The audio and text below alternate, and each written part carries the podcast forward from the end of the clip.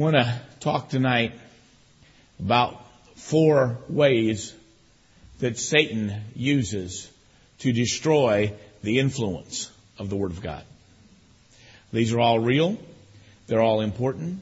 Satan, very, very conscious of the fact that the Word of God leads people, strengthens people, guides people, completely contrary from the way that Satan wants them to be. So once you've trusted Christ as your Savior, nothing Satan can do about that. He can, however, keep you from living your life for the Lord Jesus. And that's still his goal. He hasn't given up on you when you got saved just because he can't have your eternity. He wants right now. And four methods that Satan has used throughout history around the world to destroy the influence of the Word of God. Here's the first one. That's simply to physically destroy it.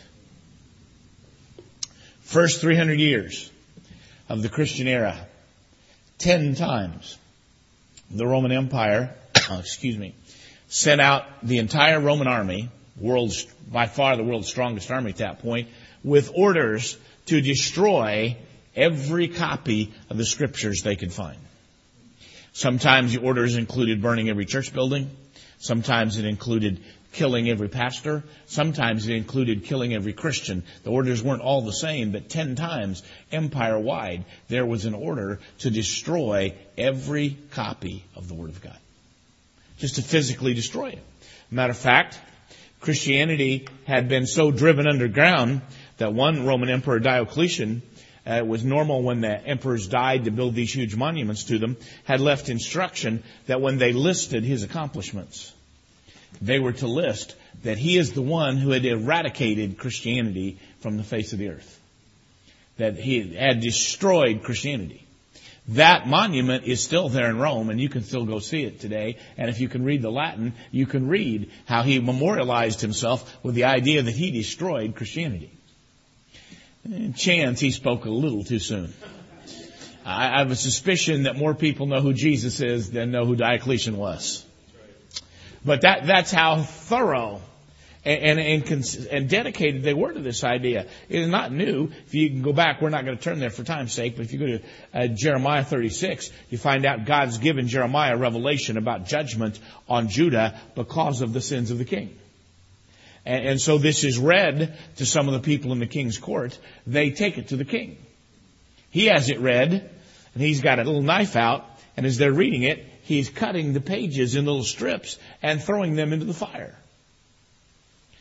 Hey, problem solved. By the time he was done, none of that was there except for one little thing.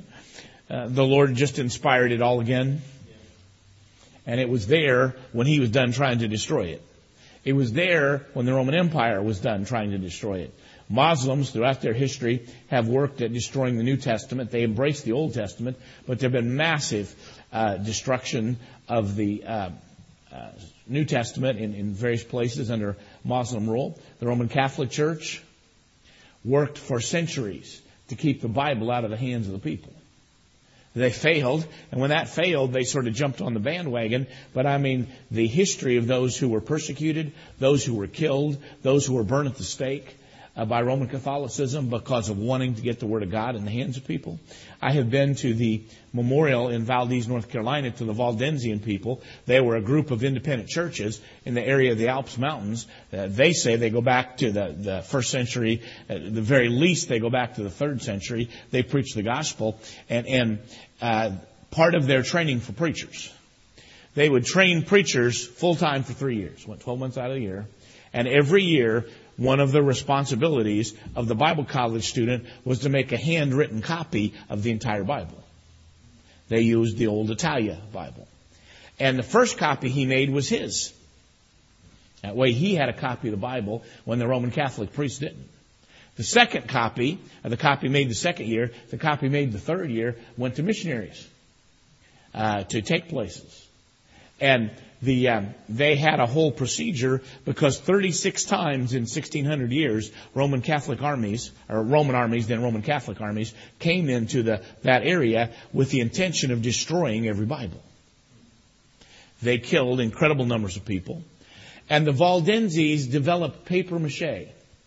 know what papier-mâché is? You, you, you make this up. It looks like a rock. It's really just hollow. They developed papier-mâché as a way of hiding Bibles in the mountains. And they had instructions. Their Bible colleges would always be a little bit higher in the mountains than the town. And so they would have a little bit of notice the Catholic armies were coming, and they had papier-mâché rocks just off in the distance where they could take the Bibles and hide the Bibles, and then the people fled. And when you got there, looking from a distance, you couldn't tell the papier-mâché rocks from the real ones. They developed that for the purpose of hiding Bibles. I have been to their memorial in Valdez. I've been to their museum in Valdez. I've seen some of them. I mean, you don't have to get very far away, and you can't tell that's paper. But they developed it as a way to hide Bibles because they knew that every time the Catholic armies came, they came with the purpose of trying to destroy every copy of the Scriptures that they possibly could. I mean, it's always been Satan's plan to physically destroy it. The Church of England in its early years was very involved in physically trying to destroy the Scriptures and to destroy the people who translated into English. They burnt people uh, like William Tyndale. And uh, people like uh, John Rogers at the stake for translating the Word of God. And uh, the communists, everywhere communism has gone, it has tried to destroy Christianity. And one of the things it has done is make the Bible illegal.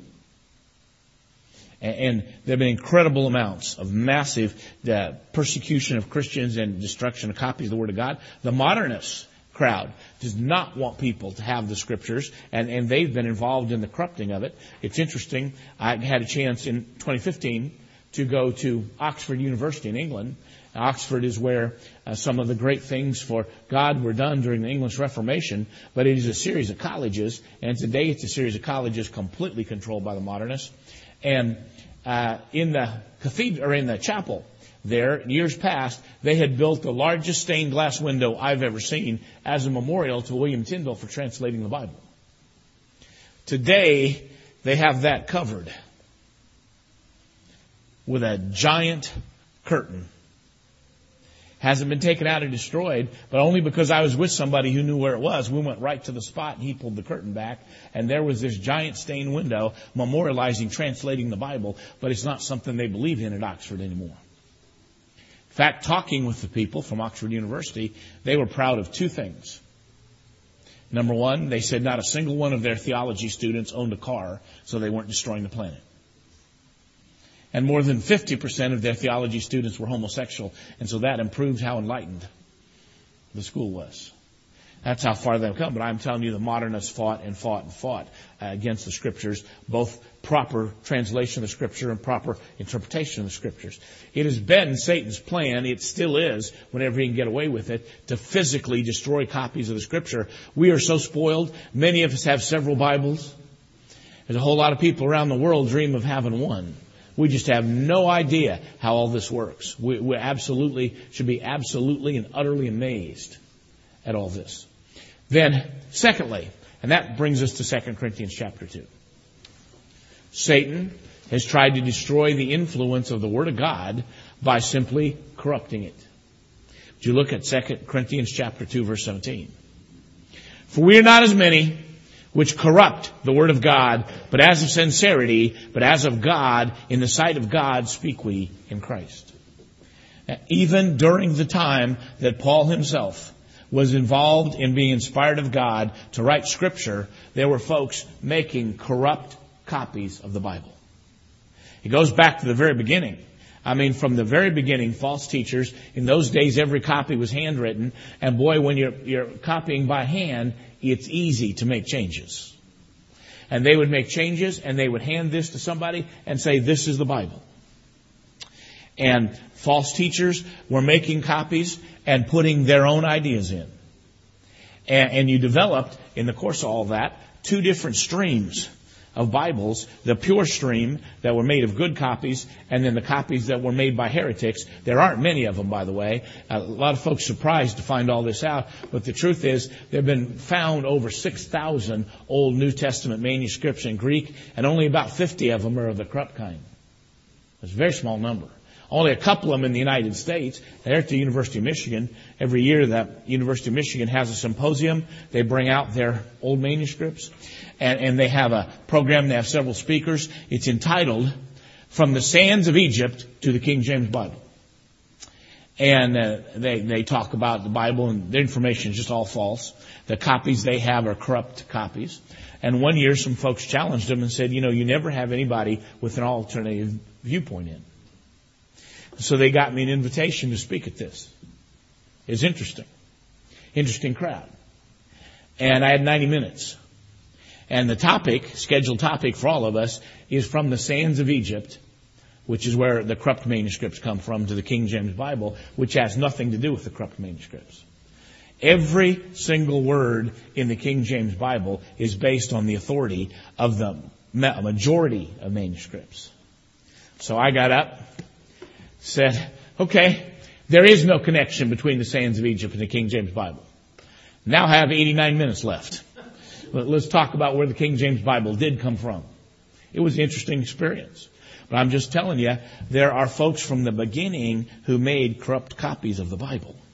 And along came, in the evangelical world, in the Protestant world, in the Baptist world, that we had Bibles based on good copies. But in the eighteen hundreds, folks came along and said, you know, the majority of the manuscripts are corrupt, and we need to go with the minority. And they said that's because the smarter people, the scholarly people, it's a process called the tyranny of the experts. It's how people promote evolution. It's how they promote global warming. It's how they promote all kinds of things. So this is what all the smart people believe. And if you don't believe this, it's because you're not really smart. And they don't give you reasons. They just say this is what all the smart people believe. You do want to be thought of as a smart person, don't you? And there began to be a change in this, and there are folks who begin to advocate the idea of letting the minority of manuscripts be the authority. The truth is, more than ninety-nine percent of the old manu- Greek manuscripts ever found match our King James Bible. It is less than one percent. It's less than fifty on the other side, compared to six thousand some. So, uh, I was asked a few years ago if I'd be on the board of an organization Uh, called the Society for the Preservation and Study of the Majority Text. It's not a religious organization. It's simply dedicated to the study of all these thousands of texts of majority type. And uh, there are a lot of interesting people that are part of it, but the one thing we have in common is we think those old texts should be preserved. Many of them are literally crumbling. They're owned by libraries, they're owned by museums, and those are usually pretty well taken care of, but some of them are owned by individuals and local churches, and many of those are just literally crumbling into dust. And the whole purpose of the organization is to challenge and encourage folks to take proper care of these, and also to make copies of them so those copies can be posted on the internet. Well, when we first got involved in this, we heard from a Greek Orthodox monastery in uh, Greece, and uh, they said, you know, for years we've read this, that there's about six thousand majority-type manuscripts. He said, you folks in the Western world have no idea.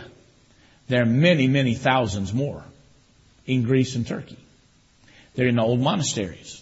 They said, our monastery alone has eleven hundred of them. And so I immediately sent a message, how many of them are majority text type and how many of them are critical text type? And how many are the type that King James is based on? How many of the type that all these other English Bibles are based on? The answer I got back was one hundred percent of them were majority text, because nobody would have bothered to have saved one based on critical text. By the way, that's not so hard to believe, because the two most important critical text manuscripts, one of them was found in a wastebasket in a Greek monastery where they were using the pages of it to start fires in the fireplace in the reading room. Tells you how much they thought of it. And so when word about that got out, people began to try and, and contact this monastery. And one of the great critics of the King James Bible and the majority text wanted to go see these manuscripts. So he contacted the monastery. The monastery said, we've asked these people in the United States to be our representatives. You have to get permission from them. Now, they didn't care that much for that. They'd already attacked us publicly. And now they're coming and have, they have to come and ask us for permission to see these. But their guys, they, they agreed to meet in Chicago, which was great for me. I'm pastoring in Chicago at the time. People came from all over the country, their group, our group. and we got a table in an Italian restaurant, and they're sitting on one side and we're sitting on the other side. Sitting next to me is a Russian Orthodox bishop, their bishop in charge of textual things. For all the fall- fallacies the Russian Orthodox Church, they do understand and use the majority text. So I'm sitting next to him, and right across from us is the head of this group. And finally, the bishop stood up. He looked like a Russian Orthodox bishop, by the way. The red robe, the hat, and all. I mean, he he threw me completely for a loop.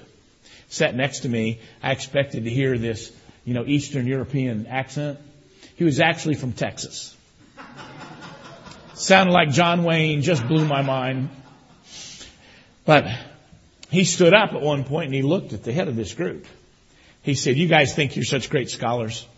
He said, "There isn't a ten-year-old Russian Orthodox boy in the world that doesn't know this issue better than you do." He said, "If you asked any ten-year-old Russian Orthodox boy in the world, should we consider the ninety-nine percent authoritative or the one percent authoritative, they would all be able to figure out it's the ninety-nine percent. And then he gave this illustration that blew my mind. He said, "The comic book people understand this issue better than you do." Old comic books are big business in the United States. Just last year, a number one action comic book, The Debut of Superman, in good condition, sold for one million one hundred thousand dollars at a comic book convention. It's big business. But he said, if somebody walked into a comic book convention and they said, "I have a number one action to sell," and they took it to the, the person who's interested in buying and said, "I want a million dollars for it, but mine's different than all the others. In mine, Superman dies in the first story, and that's the end." Do you know how much money he would get for it? Not a penny. Because every one of the comic book people would know it's one of, it's it's less than one percent. It's different than all the others. It's fake. He said, "The comic book people are better scholars than you are." And then he sat down. And I looked at him and said, "You know, I'm going to go around the world using that illustration and telling people I made it up, because that was just right on target." Listen to me. I know what the debate is today. People say, "Well, but the King James is too hard. It's too difficult. It's too demanding. It's too old. It's too..." Do you understand? I want an accurate Bible. The thing that counts is not how easy it is. In fact, the way to make it easy is to take a bunch of stuff out. I want an accurate Bible. And I tell people very quickly, uh, it's, I often give a long message on this, but very quickly, I say I use the King James Bible for uh, five reasons. Number one, it's based on the right text, which is what we're just talking about right now. It's not based on one of the corrupt, phony texts. I use it because it's translated by the right people. The greatest collection of scholars, language scholars, ever on one project in the history of the world. And I'm always talking to somebody who says, "Well, you know, a better translation would be somebody that's proud of the fact he got a C in New Testament Greek when he was in Bible college." And he's correcting these folks. And I, I'll say to them, and they normally don't know what I'm saying. I said, "You know, I checked that out with fifty-four of the finest language scholars that ever lived, and they all disagree with you. You know what I'm, I'm saying when I say that? Read the King James Bible. You didn't have the credentials to be part of that. Who are you to correct them?" And they all checked each other's work, which is number three, had the right method. None of it is one man's work. Every word is checked by everybody involved. Every word in the translation is checked at least fourteen times by the greatest collection of scholars in the history of the world for translation. I use it because it's based on the right doctrine. Here's what I mean. The translation is based on the idea that God gave every word. When you believe God gave every word, it makes you kind of careful what you do with the words. Translation after translation after translation out there is based on the idea that God gave the ideas, and it's our job to put the ideas in our words. That gives you freedom to make changes. But the King James translators operated on the idea that God gave every word and that they were going to answer to God for what they did with every word. That'll, that'll make a, a real difference than what comes up with a lot of folks. I want, don't want an inaccurate Bible. I want an accurate Bible. And if I have to learn a few words, to have an accurate Bible, I will. I don't want something that sounds like the daily newspaper. That's how all these Bibles get advertised. It reads just like the daily newspaper. Really? When's the last time your heart needed a blessing from above and you went looking for a newspaper? A few years back, my wife, we were concerned she might have cancer. She did. She went to the doctor. She took all the tests. The doctor was a member of the church I pastored. So I got a call from a doctor's office Wednesday. Said he wanted to see me tonight after the church service with the results. And um, so I'm, I'm there. It's Wednesday night. And he's one of those folks, you know, some people, you can't read any emotion on their face when you're preaching to them. It's like preaching to people made out of stone. You can't tell a thing. But there's some people, you can read everything they're thinking. He was one of those people. I always knew whether he liked what I just preached or not. And I'm preaching, and he's staring at the ceiling, and he won't look at me. He's staring at the floor, and he won't look at me. And I knew. I knew all the time I was preaching what the word was going to be. He met with, she said, I want Cindy to go to the hospital in the morning, set up surgery. Uh, she has cancer. It's bad. We got to get her uh, to, the, to surgery just as quick as possible. Well, that'll shake your life up. So we went home, and I sat and I talked with her, and I'm trying to look strong and, you know, confident and everything a husband is supposed to be to be encouraging. And I did that till she went to bed, and then I broke down. And man, I needed something from God. And there on our coffee table were two things, a King James Bible and a Chicago Tribune. One of them reads just like the newspaper. One of them doesn't. Which one do you think I went for? I wanted one that read like the Word of God. It sounded like the Word of God and seemed like the Word of God and is occasionally hard to understand because I would just expect that there would be some things in the Word of God that you might have to work at. Satan tries to destroy the influence of Scripture by physically destroying the copies of Scripture. But by the way, it is our job to get the Word of God around the world, both where it's open and people will accept it and where it's hard to get it. I have mentioned I went to Syria in two thousand five, most incredible week of my life. I was there for a week. While I was there, an Iranian preacher heard there was an American preacher in Syria, which was just unheard of. So he wanted to come. He'd always wanted to meet an American preacher. So he showed up. They introduced me to him. I had him staying in, in my hotel room, which was interesting because he didn't speak a word of English. And I don't speak a word of Farsi. Our entire communication was hand gestures, trying to figure out what each other meant. If you could have photographed that, you could have run it with Laurel and Hardy or the Three Stooges, and I'm sure it would have put together. This man's ministry was smuggling Bibles in Dairan. That was the heart of his ministry. Now, see, there's already a Bible that's legal in Iran. It's a critical text-based Bible. The American Bible Society provides millions of them in Iran for free. See, why were they smuggling Bibles in? Because the American Bible Society Bible is based on the critical text, and it waters down the deity of Christ, and it waters down salvation by faith. And the Muslims didn't mind that Bible, because nobody's reading that Bible and getting saved from it. But the Bible, there is a good Farsi translation based on the majority text, like the King James, and that Bible's outlawed in Iran. And it was so important to this man that the Iranian people have the pure Word of God that he literally put his life on the line to get it to them. And about a year after we spent a week together, he got caught. And they cut both of his hands off at the wrist so that he wouldn't be smuggling Bibles anymore. You know, every now and then somebody calls me names because I take a stand for the pure Word of God. Let me tell you something. I don't feel the least bit intimidated by that. I know the price other people have paid. And it's way beyond what I ever dreamed of. Third way, would you go to Titus chapter two with me? That Satan tries to destroy the influence of the Word of God. A lot of subjects in the passage I'm about to read. We're not going to look at any of them but one for time's sake, but you'll get the idea in just a moment. Titus chapter two, verse one. But speak thou the things which become sound doctrine. Aged men, be sober, grave, temperate, sound in faith, in charity, and patience.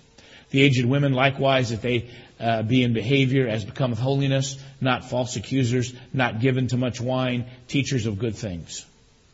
They may teach the young women to be sober, to love their husbands, to love their children, to be discreet, chaste, keepers at home, good, obedient to their own husbands. Now watch this. Everything, verse one through five, has been about living a godly life. Why? That the word of God be not blasphemed. You know what happens when Christians live ungodly lives? What do people blame? Whose testimony is ruined? The Lord's is. I can't tell you how many people I know that have left. They used to be in church. They used to try to follow the Lord, at least to some extent in their life. They used to have some sense of godliness and morality, whose excuse for being out of church, living ungodly, living in wickedness today, whose excuse for all that is some preacher, usually a well-known preacher, that has fallen into sin. And, and that becomes their excuse. God gets blamed when people do not live godly. Did y'all get that? If we fail to honor the Lord, somebody is going to quit paying attention to the Word of God because of our failure. You ready? I mean, you understand? Satan doesn't have to use the person who's going to collect the Bibles and burn them. He doesn't have to use the person who's consciously going to make a corrupt copy. He could use me and you. The financial scandals, the moral scandals that have plagued ministries and destroyed the reputation of preachers, or just the Christian that you know, have blasphemed the Word of God, and they cause people to turn away from the Scripture, and it fulfills Satan's purpose. See, it's our job to get the Bible to people. It's our job even to get the Bible to people in random access nations where there are uh, difficulties and there are challenges. It is our job to stand for the pure, uncorrupted Word of God. And we ought to be ashamed of ourselves as churches, and I think God, you have a pastor that does, but we ought to be ashamed of ourselves as churches if we say, boy, it's, well, we don't want to take the criticism, and um, we want an easy Bible, and we want a popular Bible. Uh, we need to stand for the pure Word of God. Well, I'll tell you something. We ought to dead set make sure we do not blaspheme the Word of God. That's the job of every one of you, that the testimony, your testimony, not be something that could drive people away from the Lord and from the things that this church stands for. If a member of the church falls, it influences somebody. If a preacher, pastor, youth pastor, song leader, somebody that's in a public eye falls, it, it'll affect the testimony of the entire church. We better never let go of that. Or we could become those who are blaspheming the Word of God and fulfill Satan's purpose.